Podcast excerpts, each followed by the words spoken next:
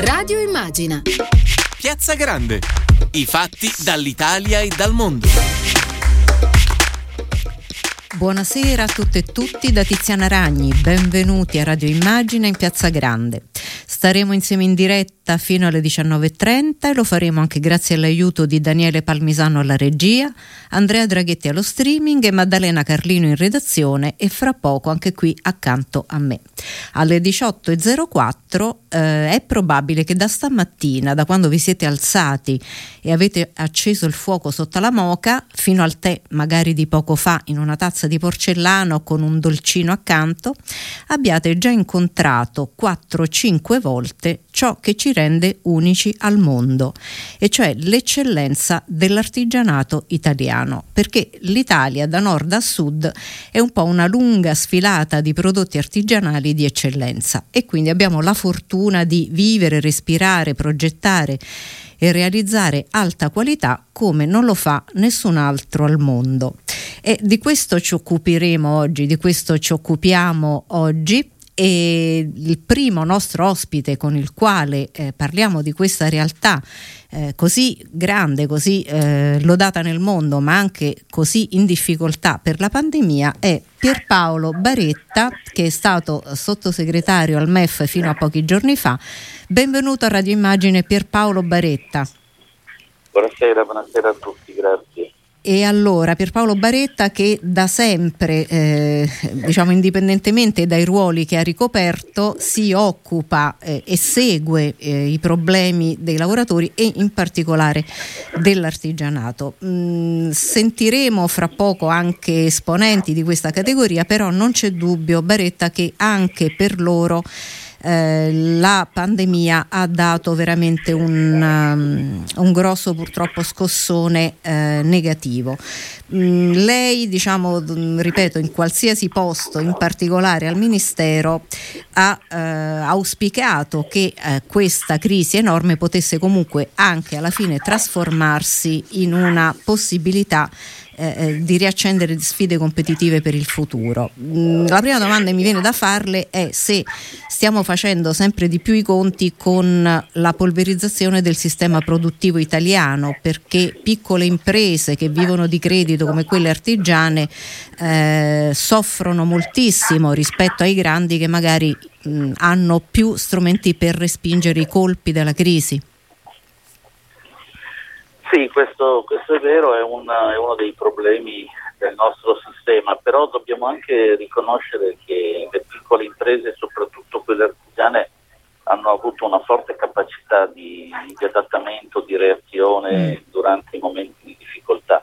Per esempio nella crisi 2008-2014 eh, una delle, delle motivazioni per le quali siamo riusciti a uscirne e anche poi ripartire è stata la, la, forte capacità delle nostre piccole, piccolissime aziende di eh, reagire sul piano tecnologico, sul piano anche della, della, flessibilità della forza lavoro e penso anche al ruolo che hanno avuto i confidi, nel senso che i confidi soprattutto dell'artigianato sono stati delle fonti di finanziamento nei momenti più difficili del, della crisi. Che possono essere appaiati ai ristori? No, sono no. una forma appaiata al sistema bancario, mm. infatti anche nel, in questa crisi, in questa pandemia, quando abbiamo istituito le possibilità di accesso agevolato al credito, abbiamo poi con, con provvedimenti successivi nei, nei, decreti legge affiancato sempre più il ruolo dei confidi, cioè di questa struttura che eh, autonoma, cioè del mondo artigianale, eh, fatta dalla società associazione degli artigiani che consente di avere crediti agevolati in momenti di difficoltà. Quindi è vero il tema che lei dice, c'è il rischio della piccola impresa di essere più esposta e tant'è che ci sono state circa 80.000 piccole imprese che hanno chiuso in questo anno così drammatico, però è anche vero che se aiutate, se sostenute sia sul piano finanziario, sia sul piano tecnologico e sia sul piano esempio del commercio estero, molte di queste imprese sono capaci di esportare all'estero con grande qualità, cioè il Made in Italy è in buona parte soprattutto di aziende artigiane, sono anche quelle più resilienti, cioè più in grado di adattarsi, quindi bisogna che noi perseguiamo una politica di di sostegno, sostegno. finalizzata al ruolo che hanno queste imprese artigiane. E tra l'altro, ripeto, di altissima qualità in molti casi. E ci ha raggiunto intanto ai nostri microfoni anche Marco Granelli, il presidente di Confartigianato Imprese. Benvenuto a Radio Immagine, Marco Granelli.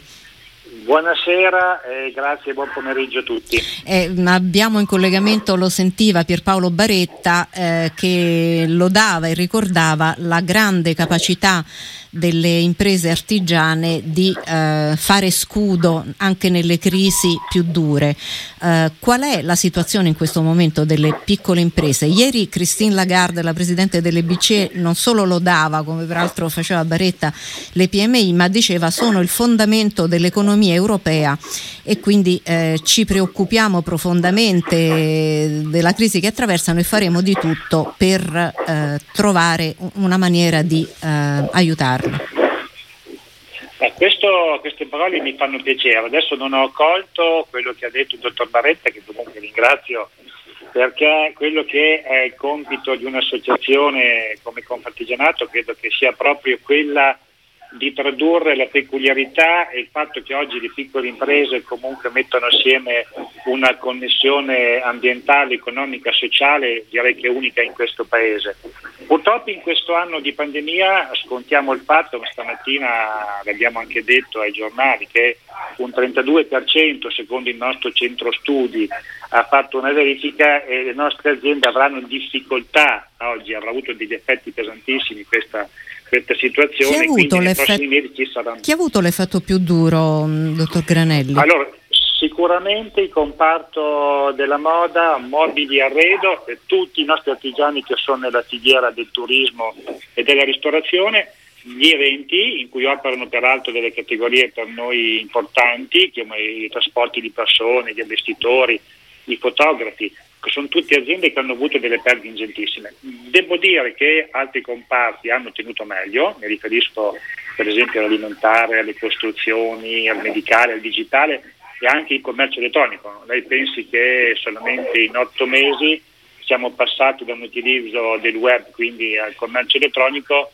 con 122.000 imprese in più, quindi siamo passati da un 8,8% a circa il doppio di imprese che utilizzano questi strumenti. Ma lo dico per sottolineare proprio la flessibilità e anche la capacità, oltre che di resilienza e di resistenza, ma anche di innovazione che hanno le nostre imprese artigiane. Eh, anche, questa, questo, anche eh, questo diceva Baretta poco fa, poi adesso ci torneremo, cioè della vostra capacità. Mm credo che sia un elemento che non viene misurato e non può essere misurato come si fa con i canoni metodi di misurazione perché è insita proprio nella piccola impresa, nell'artigiano, quindi nell'impresa di ridotte dimensioni, il fatto di saper innovare ogni giorno, senza farlo magari nelle forme ufficiali, però farlo all'interno dei propri laboratori, dei propri negozi, proprio perché è insito nello spirito dell'artigiano tutti i giorni cercare di mettere in campo qualcosa di nuovo, che migliori e che alzi soprattutto la qualità e renda unico il prodotto che vuole produrre. Certo.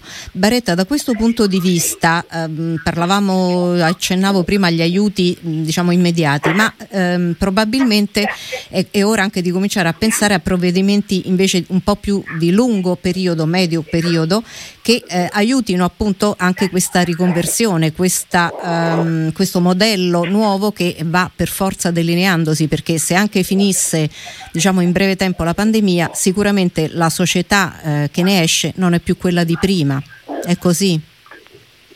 Sì, guardi, sul piano direttamente legato al, al lavoro, all'occupazione, credo che sia molto importante che il ministro Orlando abbia attivato finalmente il tavolo sugli ammortizzatori sociali innovativi, peraltro lo stesso Presidente ne ha parlato nei giornali anche oggi e credo che quello eh, del tavolo su nuova idea di ammortizzatori sociali sia importante in questo momento perché bisogna pensare a degli ammortizzatori che non siano solo diciamo, un salvagente, ma siano anche una, una, un aiuto alla trasformazione.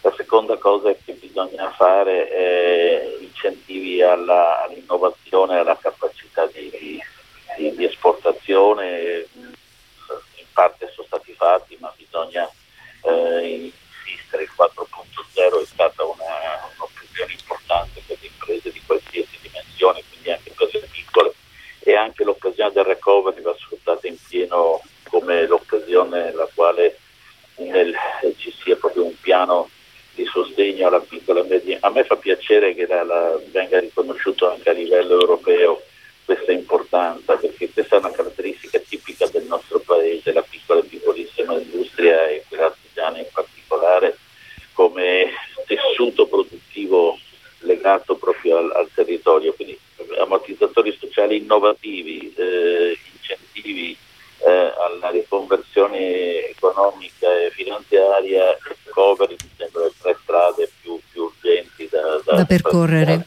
A lei Granelli a tutte queste cose che elencava Baretta vuole aggiungere qualcos'altro? Cioè che cosa chiedete voi al nuovo governo, eh, diciamo, oltre queste strade che ci indicava Baretta? Allora, principalmente quello che vorremmo è che oggi tutta la parte di ingenti risorse che verrà messa in campo eh, vengono utilizzate in modo che si tenga conto del tessuto economico che noi rappresentiamo. Quindi se ci deve essere un aiuto deve andare nella direzione di essere alla portata del mondo dell'artigianato e della piccola impresa. Cioè, molto banalmente mi riferisco per esempio ai bandi che vengono effettuati tante volte per aiutare le aziende ad esportare oppure per dare contribuzioni a nostre attività molte volte viene fatto alzando un po' troppo l'asticella e quindi non consentendo alle nostre imprese per limiti dimensionali di poter accedere a questi aiuti. Quindi quello che eh, desideriamo che eh, venga messo in campo, ma che abbiamo anche sottolineato anche al Presidente Draghi e anche al Ministro Orlando per quello che riguarda le tematiche rispetto al lavoro, è proprio questo, quello di rendere alla portata nostra e di renderci partecipi a questo grande che noi immaginiamo possa essere il nascimento che il nostro Paese mi auguro possa quanto prima iniziare. Per far questo chiaramente eh, lavoro ed ammortizzatori sociali sono le cose che vorremmo da questo punto di vista migliorare, soprattutto quando si parla di politiche attive, quindi centrate sulla formazione tecnica sicuramente, ma ampliando anche le tutele e anche valorizzando quelle che sono le nostre specificità, specificità settoriali, per esempio la bilateralità per me è stato uno strumento straordinario che va sostenuto e va implementato perché ha dato un grande aiuto in questa fase critica. E poi dobbiamo e vogliamo essere protagonisti di questa transizione green. Oggi sono stati messi in campo degli incentivi, vorremmo che questi incentivi, ne cito uno su tutti, ma ce ne sarebbero anche altri, il super bonus per esempio ha reso possibile mettere in sicurezza o può eh, mettere in sicurezza il grande patrimonio immobiliare da una parte e dall'altra può dare un'opportunità di lavoro straordinaria per tante nostre imprese, non solamente prettamente edili, ma penso anche al legno, alla plastica, tutto quello che certo, certo. tutto quello che c'è dentro. E accanto a questo, che è molto importante, il grande sforzo che noi stiamo cercando di fare anche come associazione, ma chiaramente deve essere anche una cosa che deve partire dal governo, aiutare la transizione digitale. Noi abbiamo questi prodotti eh, che sono straordinariamente importanti per quello che è stata la tradizione, per quello che è, è l'unicità eh, che hanno e che portano in sé. Però hanno bisogno anche oggi di essere affiancati o anche di essere affrontati con una a tecnologia a entrare e con certo, una competenza in una nuova era. che deve avere. Ecco, quindi anche quello eh, parliamo di competence va center, accompagnato. Certo. Quindi va creato un luogo dove si possa far capire ai nostri artigiani quello che è necessario e utile fare per poter essere ancora protagonisti di questo mondo che è cambiato comunque sta cambiando velocemente. Certo, mm, sicuramente diciamo, tutto questo atterrerà sui tavoli giusti. Io ringrazio molto Pierpaolo Baretta che appunto è stato sottosegretario al MEF eh, fino a pochi giorni fa e grazie ancora a Marco Granelli, presidente di Confartigianato Imprese. Noi ascolteremo fra poco alcune esperienze di artigiani e quindi capiremo meglio il tesoro che abbiamo dentro. Grazie a tutti e due davvero. Grazie, grazie a voi. Grazie, Arrivederci. grazie a lei, grazie, grazie a tutti, buona serata. Grazie. E... Grazie a lei, dottor Baretta. grazie anche a lei. E adesso per capire meglio che mondo è, che soldi muove, che energie muove, ascoltiamo l'approfondimento che per noi ha curato Maddalena Carlino. Senza l'artigianato e la piccola impresa diffusa di territorio non esisterebbe il Made in Italy e l'Italia non sarebbe il secondo maggior paese manifatturiero in Europa e leader globale nei settori di eccellenza agroalimentare, moda, legno arredo e meccanica. L'artigianato è presente in tutti i settori manifatturieri e di servizio, dall'alimentare alla metalmeccanica, dall'arredamento all'edilizia, dalla moda al trasporto di merci e persone fino all'installazione di impianti, dal restauro di opere d'arte alle high-tech e alle biotecnologie. Le imprese artigiane in Italia sono 1.292.000, pari al 22% del totale delle aziende italiane. Danno lavoro a circa 2.700.000 addetti tra titolari, collaboratori e lavoratori dipendenti. Insieme alle microimprese raggiungono il numero di 4,2 milioni di aziende, con 7,6 milioni di addetti. Nel DNA degli artigiani e dei piccoli imprenditori italiani ci sono multiforme creatività e volontà caparbia di superare i propri limiti e di immaginare nuovi orizzonti. Ci sono la spinta a sperimentare e a innovare utilizzando la leva del digitale, ma conservando l'essenza della bellezza e il pregio della funzionalità. Purtroppo, durante la pandemia, il 32% delle micro e piccole imprese italiane ha subito effetti pesantissimi e nei prossimi mesi dovrà affrontare gravi rischi operativi. Insomma, anche se la capacità di reazione mostrata dalle imprese in questi mesi tanto difficile è stata degna di nota, il settore va alimentato e sostenuto nei piani di rilancio per condurre l'Italia fuori dalla crisi. Radio Immagina e allora sentia, sentivamo da Maddalena appunto che senza artigiani l'Italia non sarebbe quell'eccellenza che è nel mondo. Cominciamo a conoscerne qualcuno ed è eh, con noi ai nostri microfoni Barbara Burioli, titolare della Siropac Italia, Cesenatico Forlì Cesena. Benvenuta a Radio Immagine Barbara Burioli. Grazie, buonasera a tutti. E allora, Barbara Burioli insieme al suo marito che è Rocco eh, De Lucia eh, gestisce appunto l'impresa eh, che un, si occupa di sistemi di imballaggio del settore agri- agroalimentare e farmaceutico, ma ehm, diciamo che è saltata agli onori delle cronache lo scorso anno anche e soprattutto per aver realizzato una maschera particolare che agevola la comunicazione tra personale sanitario, medico e paramedico e eh, paziente affetto affetti appunto da Covid-19. Eh, è così Barbara Burioli, ci spiega che cosa, eh, come ve la siete inventata, come avete fatto?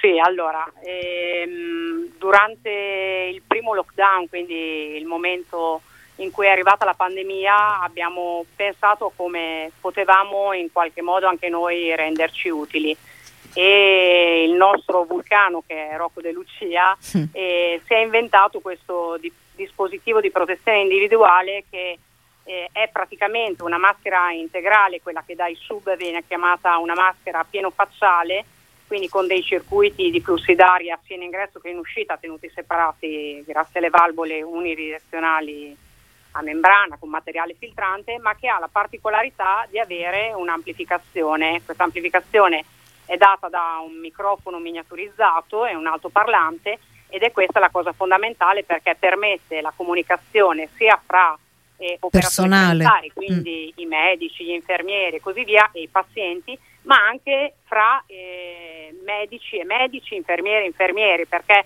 come è nato il tutto? Parlando con eh, il dottor Garuli, che è il primario di chirurgia dell'ospedale infermi di Rimini, ci ha spiegato che anche in quei primissimi momenti loro dovevano operare persone affette da Covid e in quei momenti erano completamente, come si dice in bardati, scafandrati, eh, certo. bardati, ecco.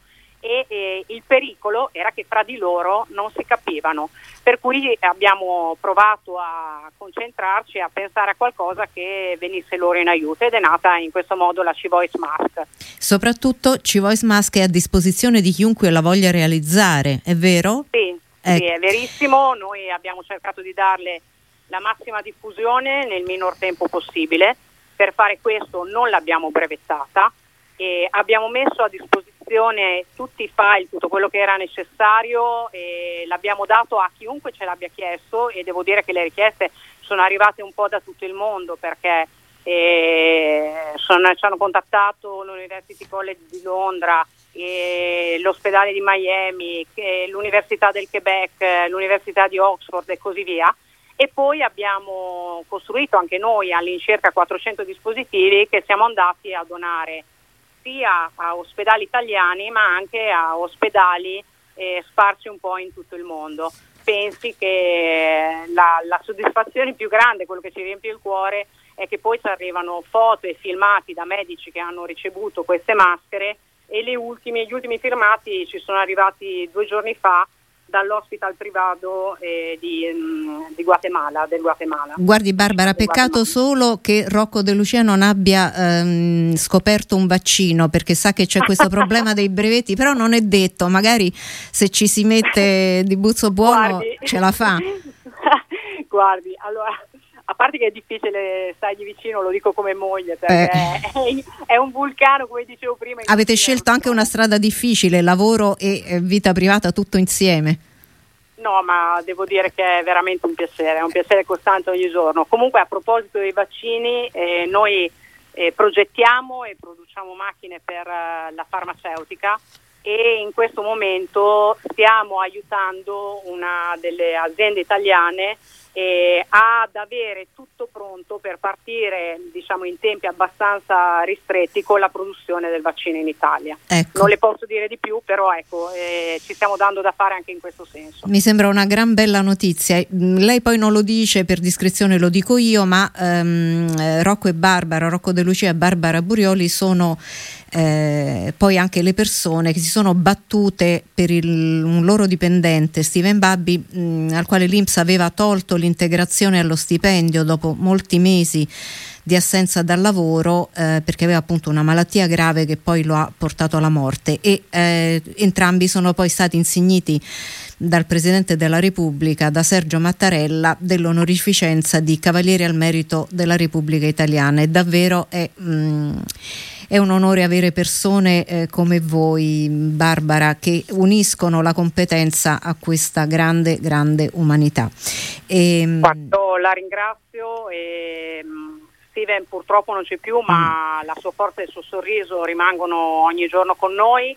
E, mm, devo dire che stiamo portando avanti questa battaglia perché eh, comunque c'è un disegno di legge in questo momento in commissione stiamo aspettando delle risposte, speriamo che vada a buon fine la legge Steven in modo tale che tutti i malati oncologici abbiano anche loro eh, i diritti eh, giusti riconosciuti di quello che gli spetta.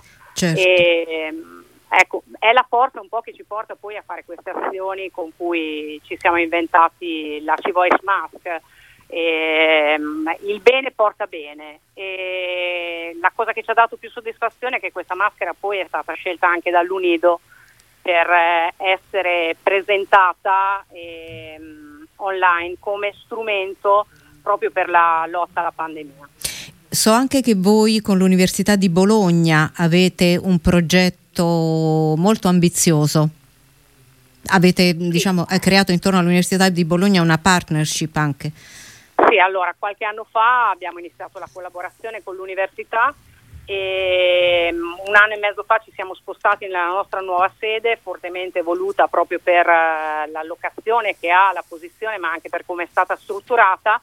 E insieme all'Università di Bologna abbiamo voluto creare all'interno della nostra azienda un laboratorio, eh, il Taylor, che ha eh, una particolarità, una peculiarità che solitamente non si trova sul tessuto italiano, ovvero eh, non è un laboratorio ad utilizzo esclusivo di Siropac, ma l'abbiamo creato in Open Innovation, ovvero è un laboratorio che è a disposizione di tutte quelle aziende del territorio che non si possono permettere un laboratorio che quindi eh, possono mm, utilizzarlo. Certo. Sì, quindi eh, questo dà la possibilità di creare anche un discorso di rete, di, eh, diciamo con nubi di eh, intersezioni che sicuramente diventano sempre costruttive e danno la possibilità di eh, far partire innovazione e nuovi progetti, tant'è che le dico che eh, con una delle ultime invenzioni eh, di Siropa, con uno degli ultimi brevetti, stiamo partecipando ad un bando europeo, ad un bando della comunità europea insieme a tantissime eh, aziende del territorio romagnolo, ma non solo, anche dell'estero. Abbiamo creato un gruppo e speriamo che eh, questo progetto abbia un Sviluppo, buon certo. seguito e possa svilupparsi perché devo dire che porterà veramente tanti benefici, soprattutto eh, per le future generazioni. Grazie davvero Barbara Burioli, grazie a lei e ci saluti anche grazie appunto Rocco De Lucia. Barbara Burioli, grazie. titolare della Siropac Italia della Sea Voice Mask. Grazie davvero. Intanto abbiamo insieme mm, a noi Massimo Rivoltini, titolare di Rivoltini Alimentare Vescovato Cremona. Benvenuto a Radio Immagine Massimo Rivoltini. Grazie, buona serata a tutti. Buona serata. E quindi quando io sento il suo nome penso al torrone, faccio bene? Assolutamente sì. Mm, torrone allora, buono. Eh, torrone di Cremona. Eh, Cremona è la, allora, torrone, la tradizione vuole che, eh, che, il torrone nasca a Cremona nel 1441 in, in occasione di un matrimonio tra principi, ecco. da Bianca Maria Visconti e Francesco Sforza. Cremona è la capitale del torrone, eh, anche se di torroni in Italia ce ne sono tantissimi e ogni regione ha il proprio torrone, ha una storia da raccontare. La nostra inizia nel 1928 col mio bisnonno Esilio, che ha fondato una, fondò una, una fabbrica di torrone artigianale assieme, assieme, ai suoi due fratelli, il mio nonno. Ma è Guido, vero prozio, che voi siete l'unica azienda di torroni che ha mantenuto uh, la produzione artigiana e che è ancora di proprietà della famiglia del fondatore? Cioè, da allora... Sì. allora oggi, oggi, è nata Bianca, che è la la, la, settima generazione oh. della dinastia Rivoltini. E allora auguri a Bianca, benvenuta poi con questo bel nome sì. eh, luminoso. Mia nipote. Eh, sì, siamo l'unica famiglia eh, cremonese, ci sono delle ditte storiche a Cremona, però siamo eh, anche più forse datate della nostra, pensiamo per esempio a Sperlari, a Vergani, però noi siamo l'unica famiglia che tuttora conduce l'azienda da, da, dall'inizio. Da, oh, e mi diceva, mi diceva, la Maddalena Carlino che appunto si è occupata purtroppo solo teoricamente dei suoi torroni. Sì, ma presto si occuperà anche de, diciamo, dal, dal, lato sensoriale, ah, spero ecco, che vi occuperete tutti di questo presto. eh, che mh, appunto i vostri torroni non sono legati alla stagionalità o al momento natalizio, ma che è un tipo di prodotto ehm, che si può consumare tutto l'anno e, ehm, e, e appunto non ha eh, la, come dire, il, solo il momento eh, del Natale, quindi siamo in tempo sempre. Allora, una grande, grande peculiarità del, dell'artigiano è quello che è ancorato alla tradizione, quindi è custode della tradizione, ma è un grande innovatore. Quindi eh, noi siamo strabici, tra virgolette, da un lato siamo cultori della tradizione, ma, dei, ma, dall'altro facciamo innovazione. Quindi da una parte c'è il torrone, quello classico cremonese, la, la ricetta quella eh, diciamo più tradizionale, che è fatta di mandorle, di miele, di albume d'uovo e di aromi che cuoce 12 ore, è un torrone friabile, torchiato a mano e che è legato al Natale, è giusto che sia così. Dall'altra parte invece abbiamo sviluppato una serie di prodotti di toroni morbidi che incontrano un gusto più giovane, più internazionale e l'abbiamo legati al, al, gelato italiano, quindi mille gusti del gelato artigianale italiano e abbiamo creato questi prodotti che sono delle torte fondamentalmente eh, che, hanno, che, sono dolci to cure e che specialmente all'estero sono considerati dolci di consumo abitudinario, quindi noi esportiamo parecchie di queste torte. Intervistarla a quest'ora è un supplizio, le dico la verità. Eh, penso ecco, proprio di sì. ma soprattutto voi siete, ehm, come dice lei, strabici, ma siete anche eh, futuristi, nel senso che non vi siete fermati a un prodotto che pure vi dà tutte queste soddisfazioni, ma eh, avete iniziato a eh, portare tutta questa eh, capacità e tutta questa materia prima buona anche negli snack biologici e nelle barrette energetiche anche per gli sportivi, è così? Sì, allora, allora il, questa è un'intuizione, è stata una visione del mio papà, mio papà Vincenzo, uh-huh. che negli anni 60, quando ci si è posto il grande interrogativo di come diventare grandi, lui da buon artigiano ha detto noi siamo artigiani, restiamo artigiani, anziché trasformare il torrone da artigiano a industriale, quindi con un processo diverso, andiamo a cercare delle altre nicchie per restare artigiani. Quindi cosa è successo? Che negli anni 60 è iniziato creando la linea dei croccanti, nella, nel 79 siamo entrati in maniera assolutamente pionieristica nel mondo degli snack bio sì. e nel, nell'80 abbiamo iniziato a produrre barrette per uso sportivo, specialmente eh, mm, proteiche, quindi eh, questa, questa, è diventata un'attività col tempo e col, con l'arrivo anche della, della, quarta generazione, la mia, eh, che ha portato a sviluppare in maniera molto importante questo discorso. Quindi da una parte noi riusciamo a mantenere la produzione artigiana del torrone, e dall'altra parte facciamo barrette innovative, abbiamo all'interno nostra ricerca e sviluppo, quindi noi forniamo il prodotto, ingegnerizziamo il prodotto e abbiamo, possiamo produrre anche eh, dietetico, quindi siamo autorizzati dal Ministero e facciamo cose interessanti. Abbiamo fatto dei progetti bellissimi anche con, la, con l'Università di Cremona, noi siamo tra i promotori di quella fantastica iniziativa che si chiama Food Lab Ora Craft di Cremona. Food Lab? Food Lab che è diventato adesso si chiama Craft, praticamente è un, un mega laboratorio eh, che, mette, che, che interfaccia le aziende anche piccole e l'università e dà la possibilità anche alle piccole e medie aziende di avere a disposizione tutti gli strumenti per poter sviluppare eh, sia, sia, prodotti innovativi che anche andare a eh, interagire in campi come per esempio adesso l'allungamento della shelf life dei prodotti, la riduzione del sale eh, nei salumi, la riduzione degli zuccheri, eh, lo studio Quindi del avere packaging. anche un occhio al- alla salute appunto. Mm. Beh, nostro, allora, eh, da una parte noi diamo un piacere col torone, il torone, il torone artigianale non alimenta le persone da piacere come il cioccolato di qualità, Ecco. dall'altra parte abbiamo un occhio sul discorso salutistico, ovvio. Grazie davvero a Massimo Rivoltini, lei è meglio di Grazie Mary. Poppins, lei almeno con lo Sì. zucchero prende la pillola e lei invece ci fa fare questi viaggi Ecco, sensoriali. eh, assolutamente sì, noi diamo innanzitutto dei piaceri. Ecco esatto, e speriamo di goderne sempre di più con, con tutti i vostri prodotti. Assolutamente sì. Buon lavoro davvero Grazie, e auguri a anche a. Bianca. Grazie, buona serata a tutti. Arrivederci.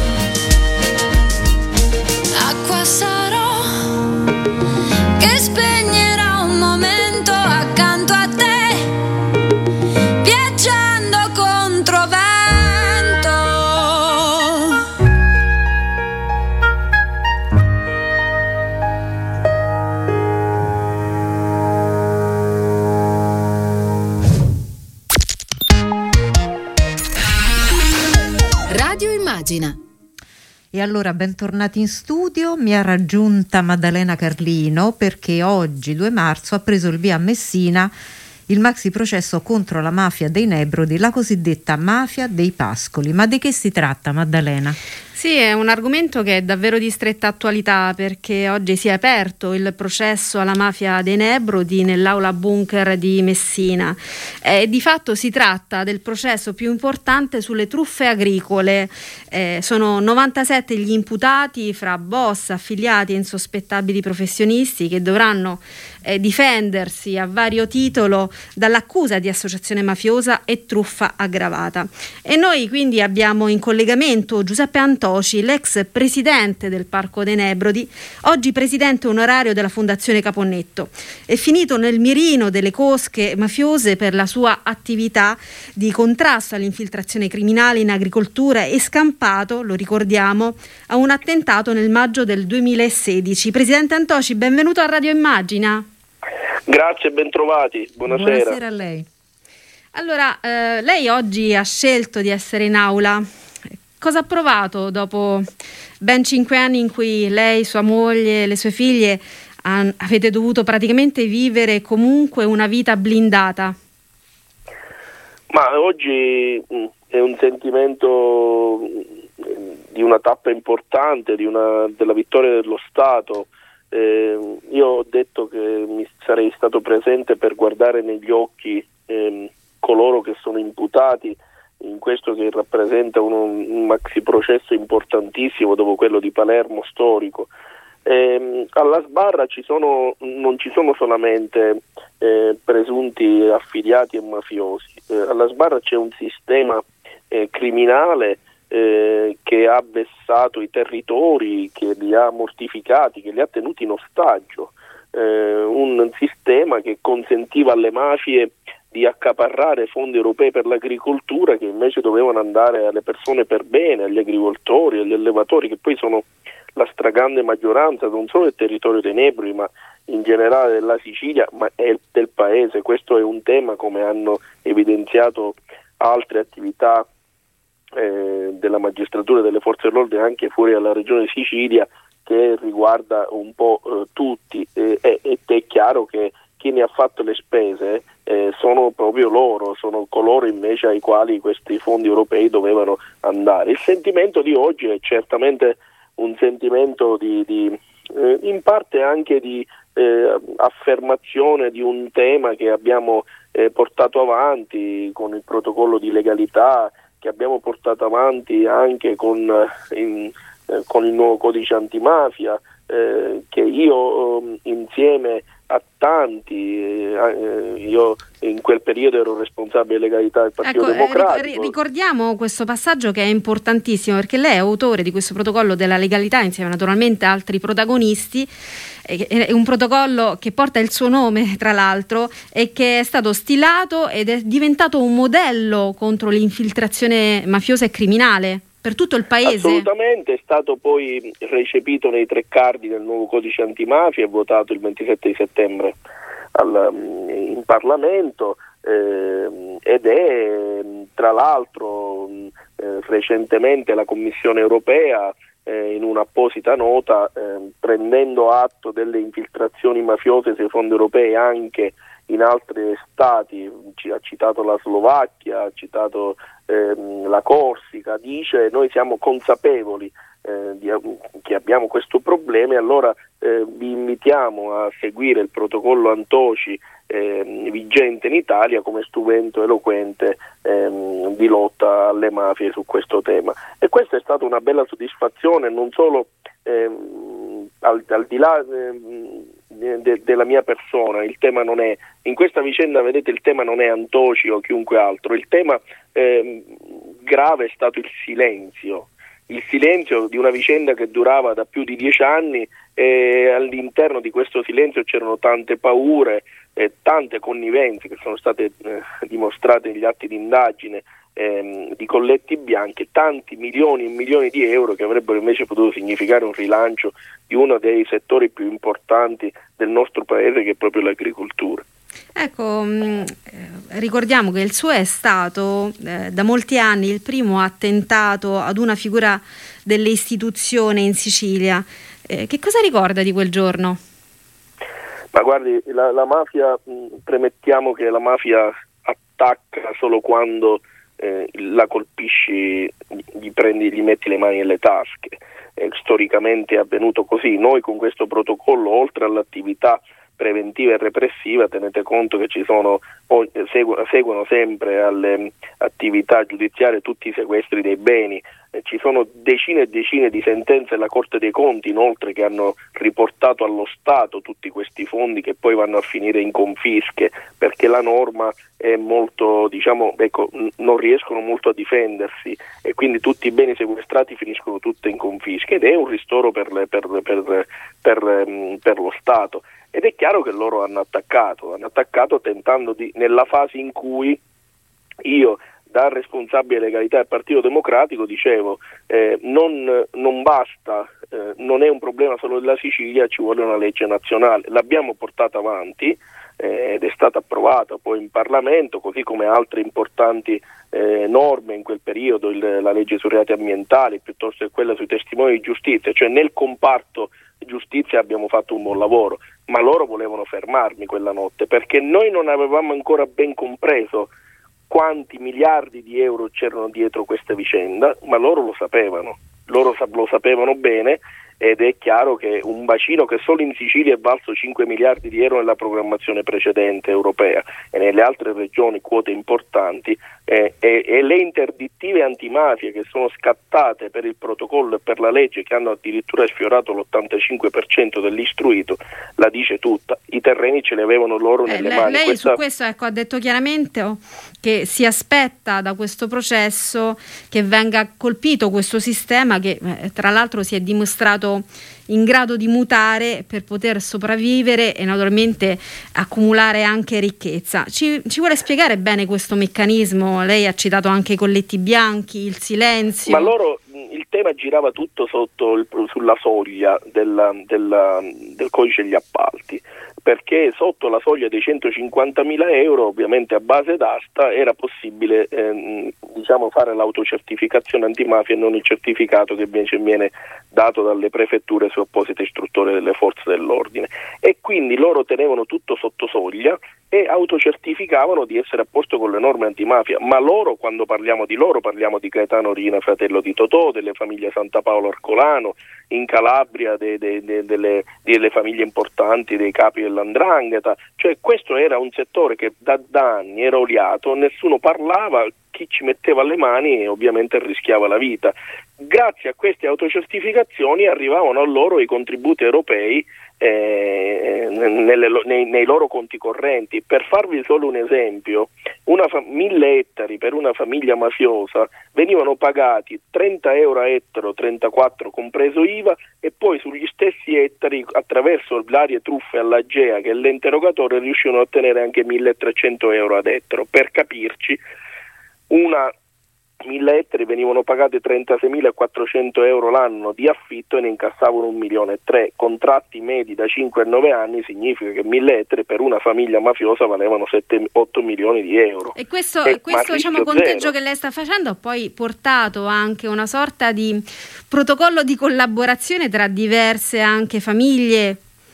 Ma certo, loro hanno smesso di litigare, loro hanno capito che non c'era più bisogno di fare le rapine, di fare, chiedere il pizzo agli imprenditori, perché ovviamente in, questa, in queste fasi loro rischiavano di essere colpiti dalle forze dell'ordine nelle indagini e quindi hanno fatto pace e hanno capito che il miglior modo era quello di dividersi il territorio, spartirsi i milioni di euro e non rischiare nulla perché sotto il profilo giudiziario fino a quel momento, ripeto, per anni e anni nessuno aveva messo le mani su questa vicenda che è una vicenda anche imbarazzante di sofferenza, perché vedete io mi sono trovato tante volte, vado ogni anno, eh, quest'anno ovviamente con la pandemia abbiamo dovuto farlo online, ma alle commemorazioni all'aula bunker.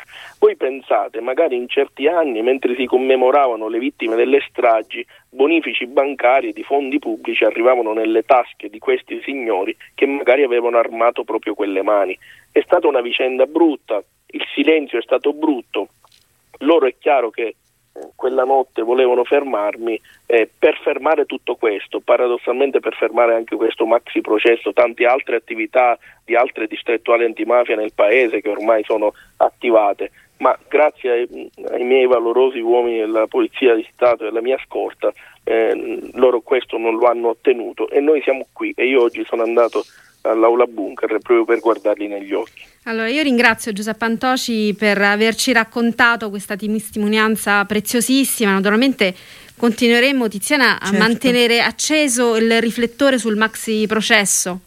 Grazie davvero Antoci, grazie anche per il coraggio e per l'esempio che dà a persone che magari eh, vorrebbero denunciare e hanno legittimamente anche paura. Grazie davvero. Grazie a voi, buona serata. Arrivederci. Grazie e grazie anche a Maddalena Carlino che ci ha portato questa testimonianza. Ora invece voltiamo decisamente pagina perché fra un paio d'ore inizia il Festival di Sanremo e anche noi abbiamo un osservatore eh, che ci dirà che cosa sta succedendo. Ascoltiamo Gerardo De Vivo. Volare.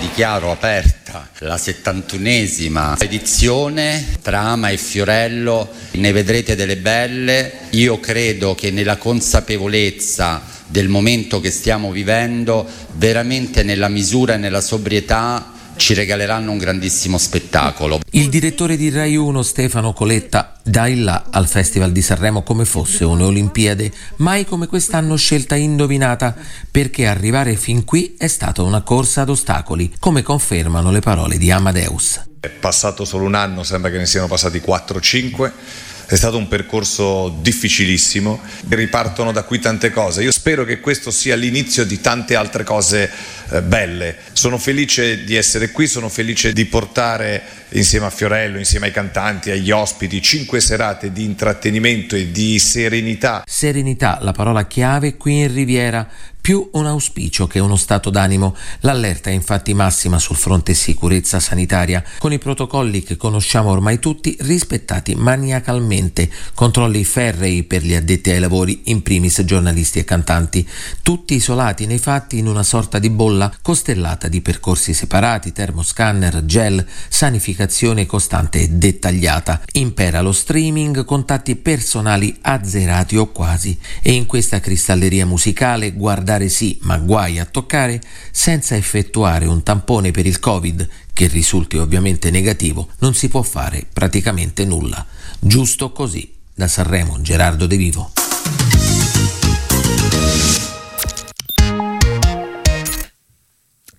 Radio Immagina.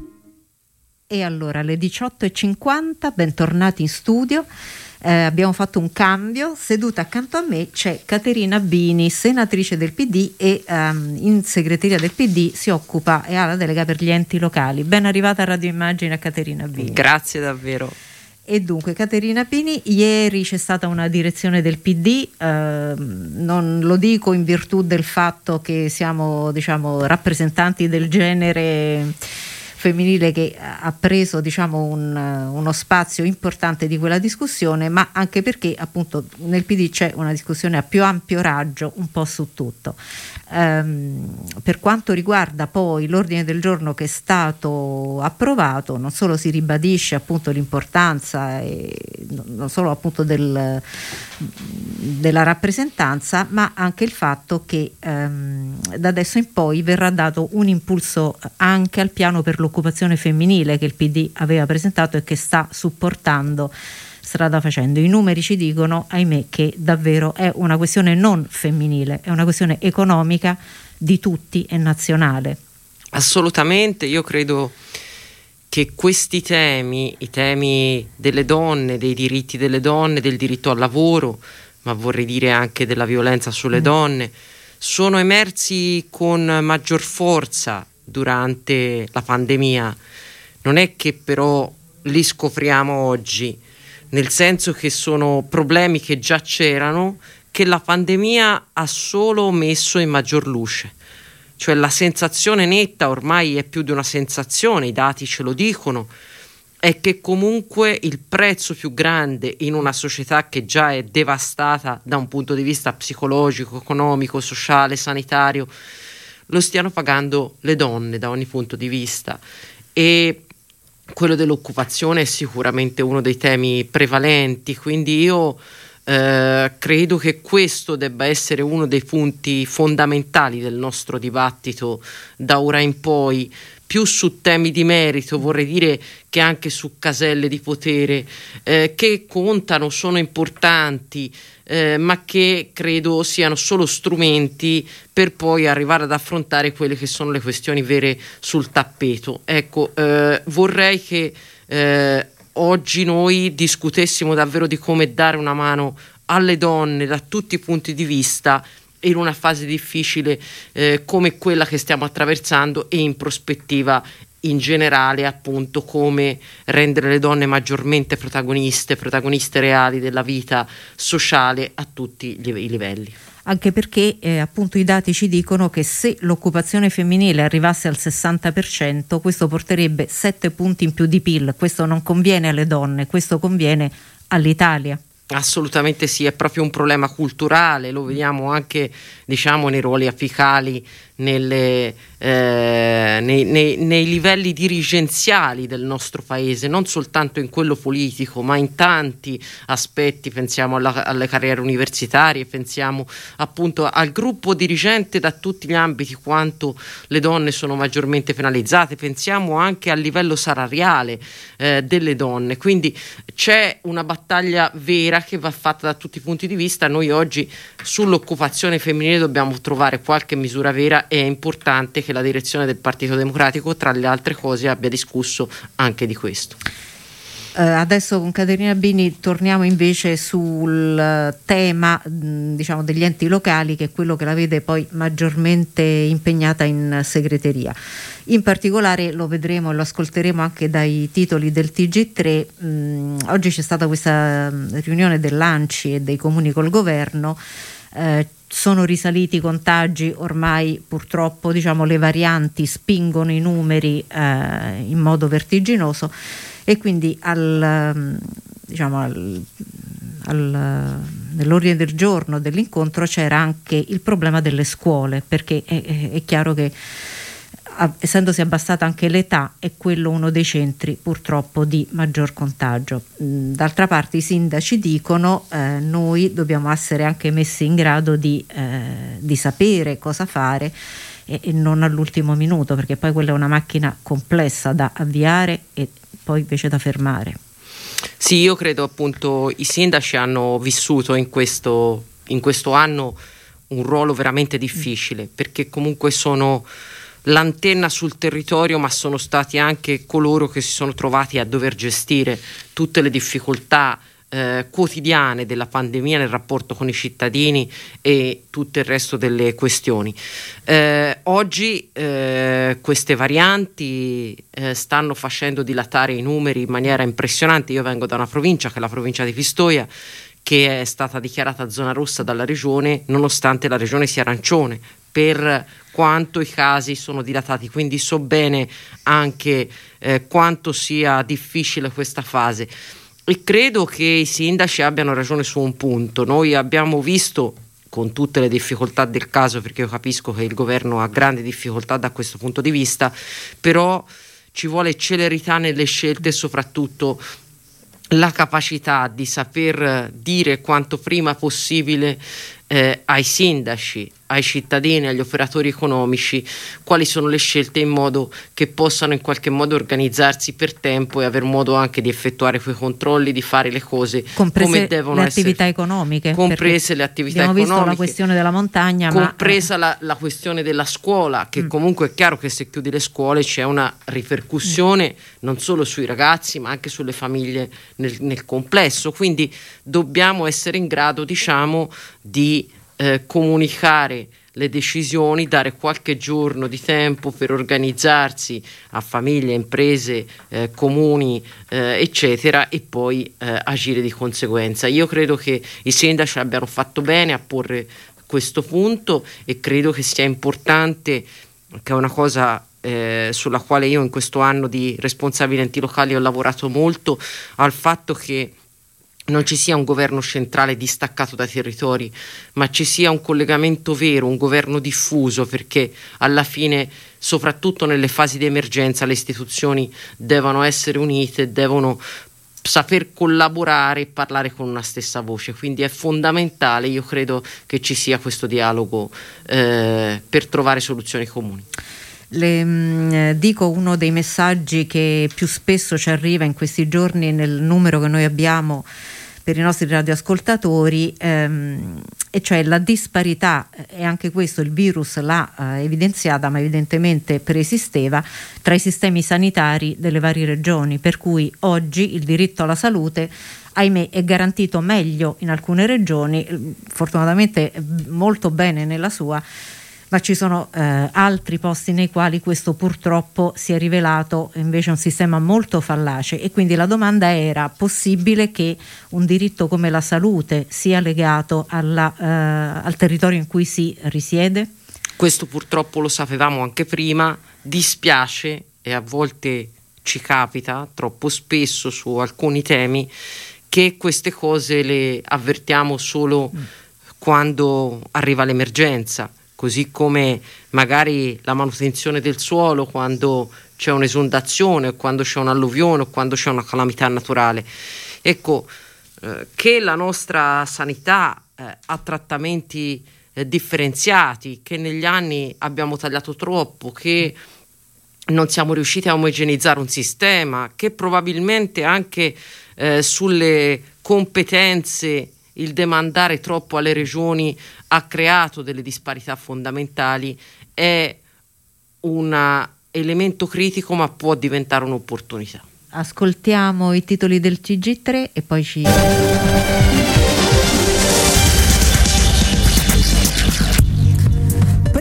DPCM del governo Draghi, scuole chiuse in zona rossa per le regioni gialle e arancioni quando ci sono più di 250 casi ogni 100.000 abitanti decideranno i governatori.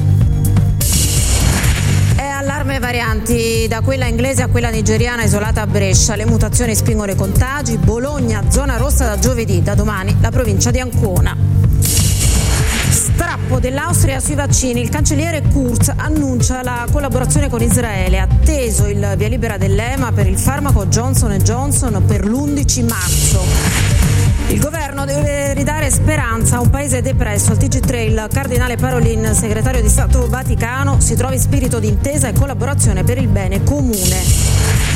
Liberate in Nigeria le 279 studentesse rapite da un gruppo jihadista, le drammatiche testimonianze picchiate con i bastoni perché camminavamo troppo lente. Prima serata della 71esima edizione del Festival di Sanremo, 13 big in gara, 4 nuove proposte sul palco con Fiorello e Amadeus, Matilde De Angelis e Ibrahimovic.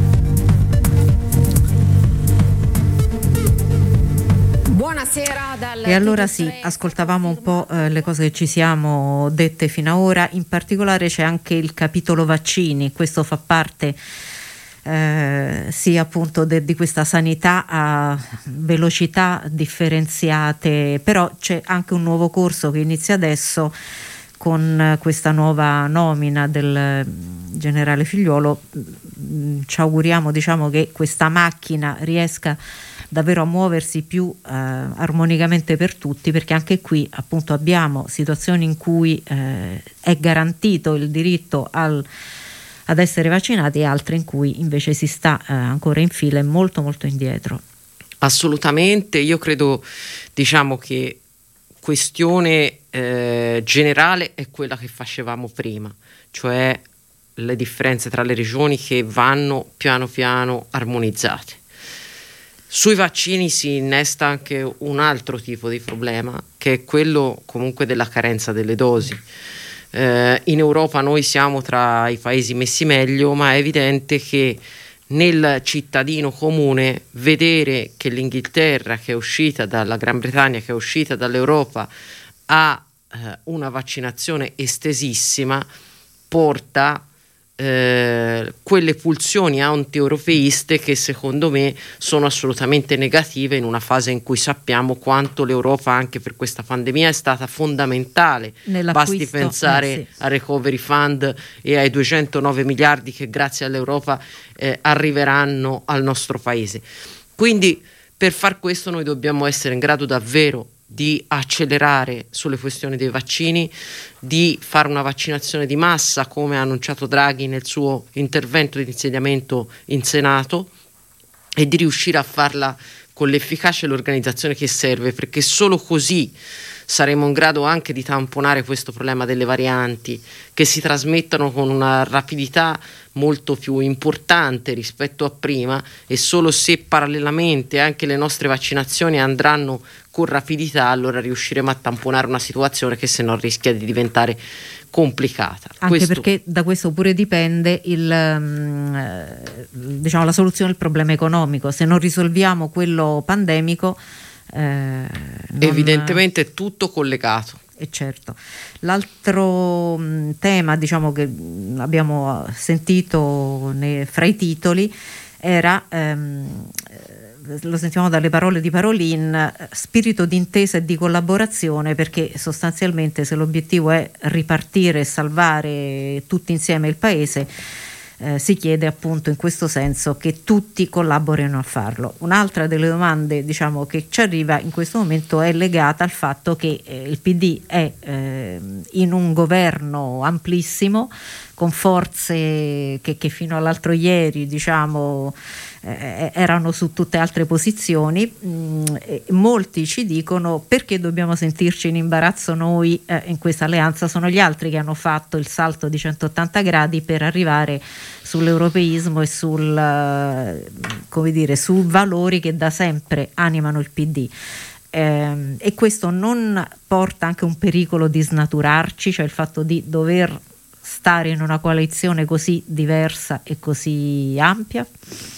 No, io penso appunto che noi non dobbiamo avere nessun imbarazzo, noi siamo nel luogo dove dovevamo essere, nel senso che Draghi è l'emblema dell'europeismo, eh, lo ha detto con grandissima chiarezza sempre nel discorso di insediamento, quando ha detto non arretreremo di un millimetro sull'europeismo, sui nostri valori, sull'euro, chi eh, ha intenzione di tornare indietro rispetto a questi temi non può sostenere questo governo.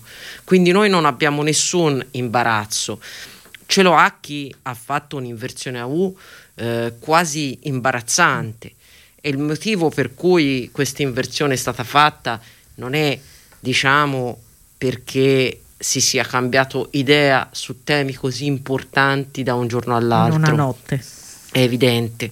I temi sono altri, sono legati evidentemente anche a quel consenso nelle aree del paese del nord più produttivo che la Lega eh, di Matteo Salvini incarna e eh, che evidentemente eh, deve aver fatto notare quanto non sostenere un governo che potrà gestire 209 miliardi per la ripresa, per gli investimenti, per il lavoro, eccetera, sarebbe stato un boomerang anche elettorale. Quindi io ci vedo solo un ragionamento di convenienza elettorale, penso che poi diciamo le, gli equivoci di fondo della posizione della Lega di oggi, che non è quella di ieri, verranno comunque fuori ma noi dobbiamo tenere la barra dritta e la nostra coerenza su quelli che per noi sono sempre stati i valori fondamentali.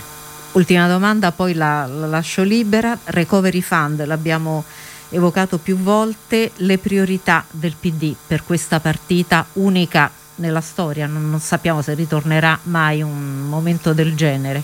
Assolutamente, qualcuno lo paragona al piano Marshall del dopoguerra eh, evidentemente era diversa la nostra economia, erano diverse le opportunità, eh, sarebbe difficile fare un paragone, però io penso sia davvero un'occasione straordinaria e su questo le priorità sono quelle che ci siamo dette anche nelle nostre assise, nelle nostre eh, riunioni politiche. Il lavoro prima di tutto, a partire proprio dal primo tema che abbiamo affrontato, dall'occupazione femminile, da diciamo da un lavoro che c'è, che è un diritto reale che richiama il nostro, eh, il nostro primo articolo della Costituzione italiana. Eh, poi evidentemente tutto quello che riguarda l'ambiente. E tutte le prospettive che quel tema collegato all'aria più pulita, ma collegato anche a infrastrutture e a, modali- e a mobilità sostenibile, a energie rinnovabili, eh, eccetera, può rappresentare anche in termini di investimenti, di scambio per il nostro, per il nostro paese.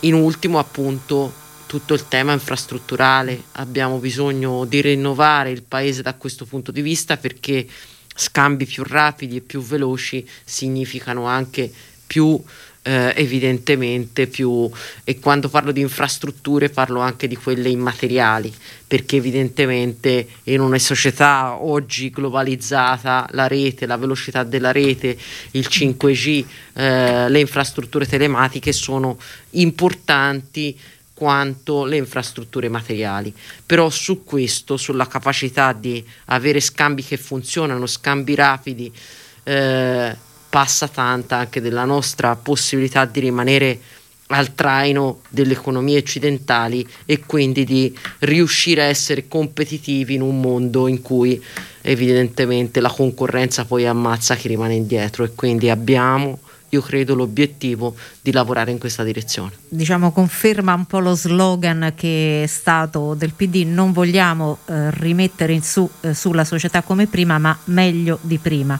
cioè avere la possibilità di migliorarla davvero. Assolutamente. Grazie davvero a Caterina Bini. Grazie e... a voi, grazie a tutti. Ecco, senatrice del PD e mm, con la delega degli enti locali nella segreteria. Noi adesso ci avviamo verso l'ultima parte della nostra serata. E Lawrence Ferlinghetti, una delle figure più importanti della storia letteraria americana e non solo, nel nostro Good Night eh, gli diamo proprio eh, l'omaggio anche da parte di Radio Immagina l'omaggio al Little Boy di San Francisco, scomparso pochi giorni fa. Lo ascolteremo nel servizio di Sara Guabello e Roberto Soriani. Io invece vi do appuntamento per domani mattina alle 8 con Stefano Gaggelli e i suoi ospiti di Ora di Punta. Io mi fermo qui invece, ringrazio invece per essere stati oggi con noi eh, Pierpaolo Baretta, ex sottosegretario al MEF, Marco Granelli, presidente di Confartigianato Imprese, Barbara Burioli, titolare della Siropac Italia, Massimo Rivoltini, titolare invece della Rivoltini Alimentare, Giuseppe Antoci, ex presidente del Parco dei Nebrodi e oggi presidente onorario della Fondazione Caponnetto e Caterina Bini che abbiamo avuto appunto in studio qui eh, poco fa. Ringrazio soprattutto Daniele Palmisano in regia, Andrea Draghetti allo streaming, Maddalena Carlino in redazione. A voi tutti buonanotte e buona fortuna da Tiziana Ragni. Good night and good luck. L'universo delle radiovisioni. Buonanotte e buona fortuna. Un saluto da Sara Guabello e Roberto Soriani e benvenuti a una nuova puntata di Good Night and Good Luck che oggi è dedicata a Lorenzo Ferlinghetti. The scene shows fewer tumbles but more spaced out citizens in painted cars and they have strange license plates and engines that devour America. Little Boy ha chiuso la porta di un secolo, il suo, il nostro. A 101 anni se n'è andato il più famoso libraio del mondo, il Ringo Starr della beat poetry, quello che da solo magari non era niente di speciale, ma al momento giusto stava nel posto giusto e non basta la fortuna. Ci vuole il talento di capire che qualcosa sta succedendo e che anche tu la fai succedere. La descrizione è di Alessandro Carrera, che su Doppio Zero recensiva proprio l'autobiografia uscita ai 100 anni di Ferlinghetti, Little Boy libraio, ma anche poeta ed editore, attivista politico e agitatore culturale. Ne ha fatte succedere di cose. All'inizio fu un urlo, quello di Allen Ginsberg a Reading Six Poets at the Six Gallery a San Francisco, 1955. Mentre Gizmer leggeva Hall, tutti i partecipanti erano consapevoli che una barriera era stata infranta, che una voce umana e un corpo erano stati scagliati contro la rigida muraglia dell'America e gli eserciti e le marine, le istituzioni e i sistemi di proprietà e le basi di potere che lo sostenevano. Lo scrive un paio di giorni dopo il principe della scena di San Francisco, Mago McClure. Vagabondo del Dharma di Big Sur per Jack Kerouac, poeta, drammaturgo, scrittore, amico di Dylan e Jim Morrison, autore della Mercedes-Benz di Janis Joplin. Ho visto le migliori menti della mia generazione, distrutte da pazzia, affamate, isteriche, nude, strascicarsi per strade negre all'alba in cerca di una pera di furia. Hipsters capodangelo, bramare l'antico spaccia paradisiaco che connette alla dinamo stellare nel meccanismo della notte. Che povertà e stracci e occhiaie fonde strafatti stavan lì a fumare nel sovrannaturale buio di case con acqua fredda, librati su tetti di città, contemplando jazz. Che in università erano di passaggio, con occhi raggianti e cool, allucinando Arkansas e Blake l'umilievi tragedie tra studiosi della guerra. Che erano espulsi da accademie per pazzo e osceno pubblicare odi sulle finestre del cranio che in camere non sbarbate e impauriti s'acquattavano in mutande, bruciando i soldi nella carta straccia e ascoltando il terrore di là dalla parete. C'era anche Ferlinghetti. Scrive un telegramma offrendosi di pubblicare quel poema nella collana Pocket Poets della sua City Lights. Parecchi mesi dopo la stampa, nel maggio 1957, la polizia doganale sequestra Hall and Other Poems e arriva l'accusa a Ferlinghetti di pubblicazione e vendita di libri osceni. Il processo accenderà le luci di tutta la nazione su Urlo, Ginsberg e Ferlinghetti e sul primo emendamento della Costituzione, quello che garantisce libertà di parola e di stampa. Le accuse vengono ritirate e le vendite decollano. L'espressione Beat Generation nacque durante una conversazione fra Jack Kerouac e John Clellon Holmes nel 1948. Stavano discutendo la natura delle generazioni e ricordavano il fascino della Lost Generation e Kerouac disse Ah, questa qui non è che una Beat Generation. Lo racconta Allen Ginsberg. La generazione di quelli senza soldi e senza lavoro nello slang dei jazzisti e degli hipster dell'epoca. Ma cosa proietta quella generazione di scrittori fino ad oggi, conservandone un'immagine tanto provocatoria? Probabilmente il rapporto viscerale con il linguaggio, modellato sul parlato americano, sui ritmi del jazz e su quelli industriali, tutti ed ognuno formidabili cut-up verbali. Quelli che abitavano e animavano la City Lights, prima libreria al mondo a vendere esclusivamente tascabili che Ferlinghetti apre nel 1953 e ben presto diventa anche casa editrice. La passione per il jazz univa la gran parte degli scrittori beat che lei lessero a loro base. Il jazz di Count Basie, il bebop di Monk e Charlie Parker.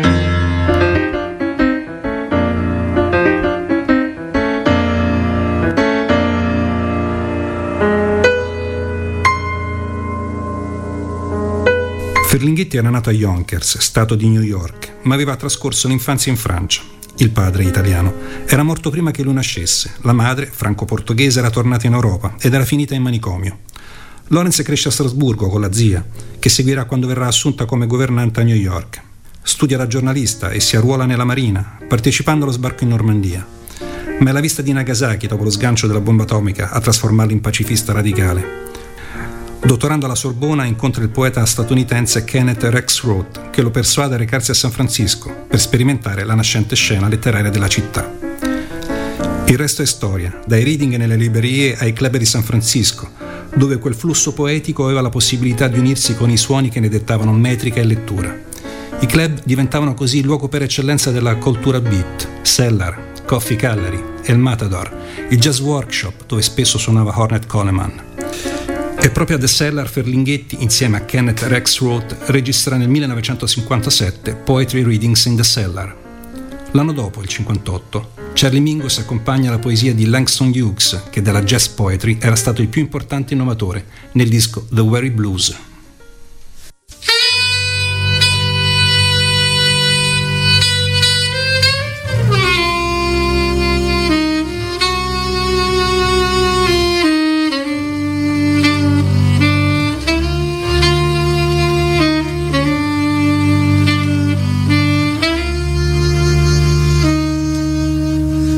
Consider me a colored boy, once 16, once 5, once 3, once nobody.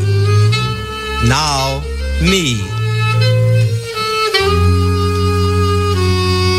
Before me, Papa, Mama, Grandpa, Grandma, so on back to original Paul, spelled G O D. capital letter there, God being mystery.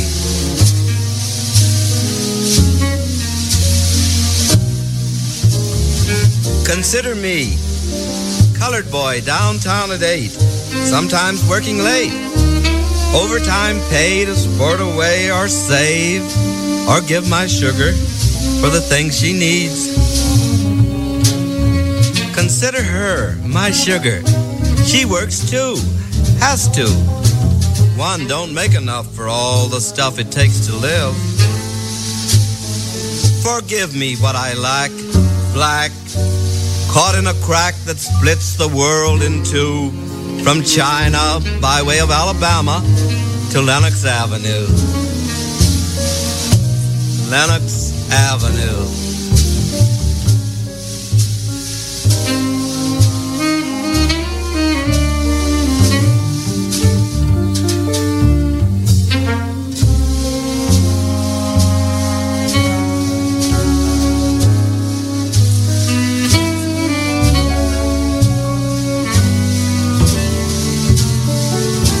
Consider me. On Friday, the eagle flies. Saturday, laughter. A bar, a bed.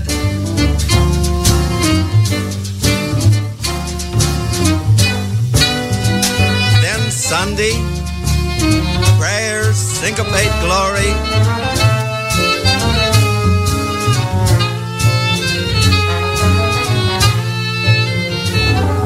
Monday, Monday comes eight, to work late maybe.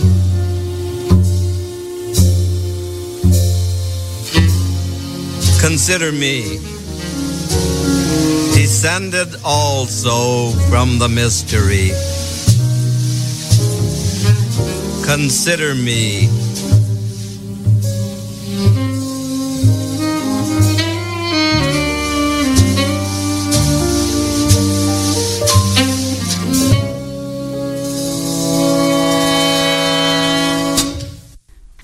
Cosa resta del sogno americano nato sugli scaffali della City Lights?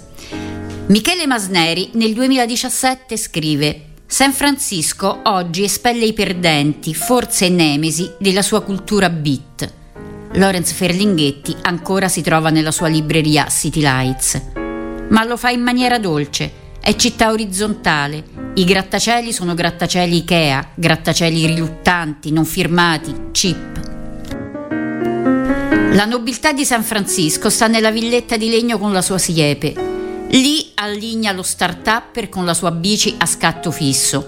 Nel bar Madis su Mission, barboni danno lezioni a pagamento a asiatici appena trasferiti, inseguendo il loro sogno americano e la sua dizione.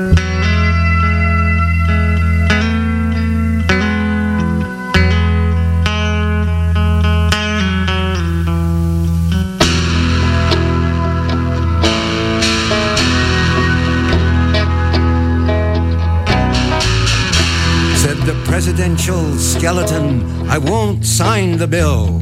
Said the speaker's skeleton, yes, you will.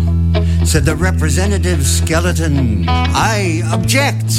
Said the Supreme Court skeleton, what do you expect?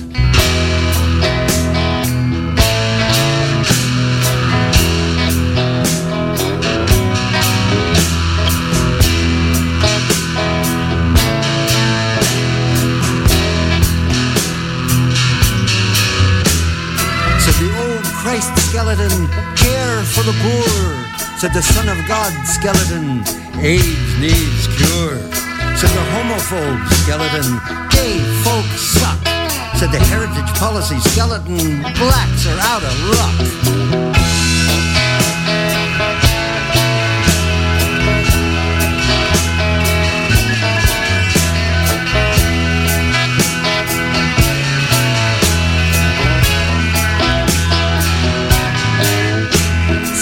Show skeleton, women in their place. Said the fundamentalist skeleton, increase the human race. Said Nancy skeleton, just say no. Said the Rasta skeleton,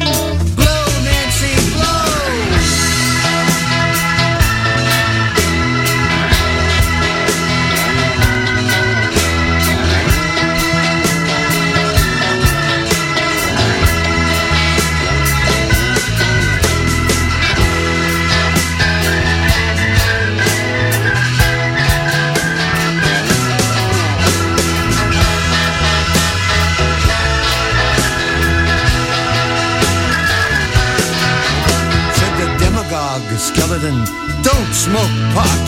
Said the alcoholic skeleton, let your liver rot. Said the junkie skeleton, can't we get a fix?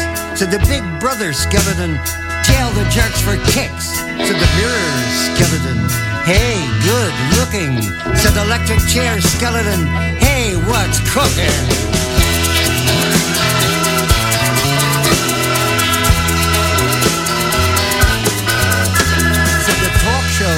Skeleton, muck you in the face.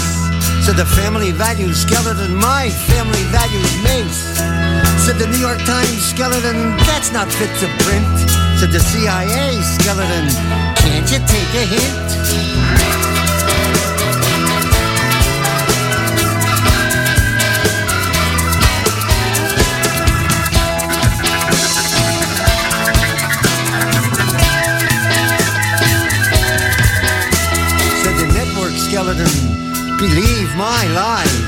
Said the advertising skeleton, don't get wise.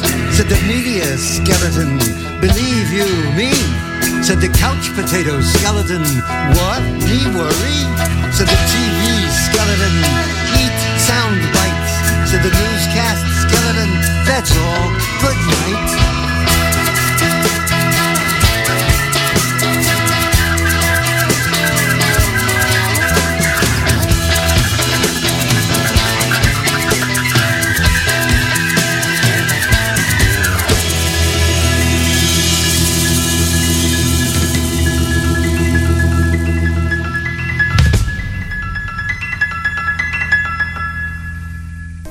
Saluto da Sara Guabello e Roberto Soriani che vi danno appuntamento alla prossima puntata di Good Night and Good Luck.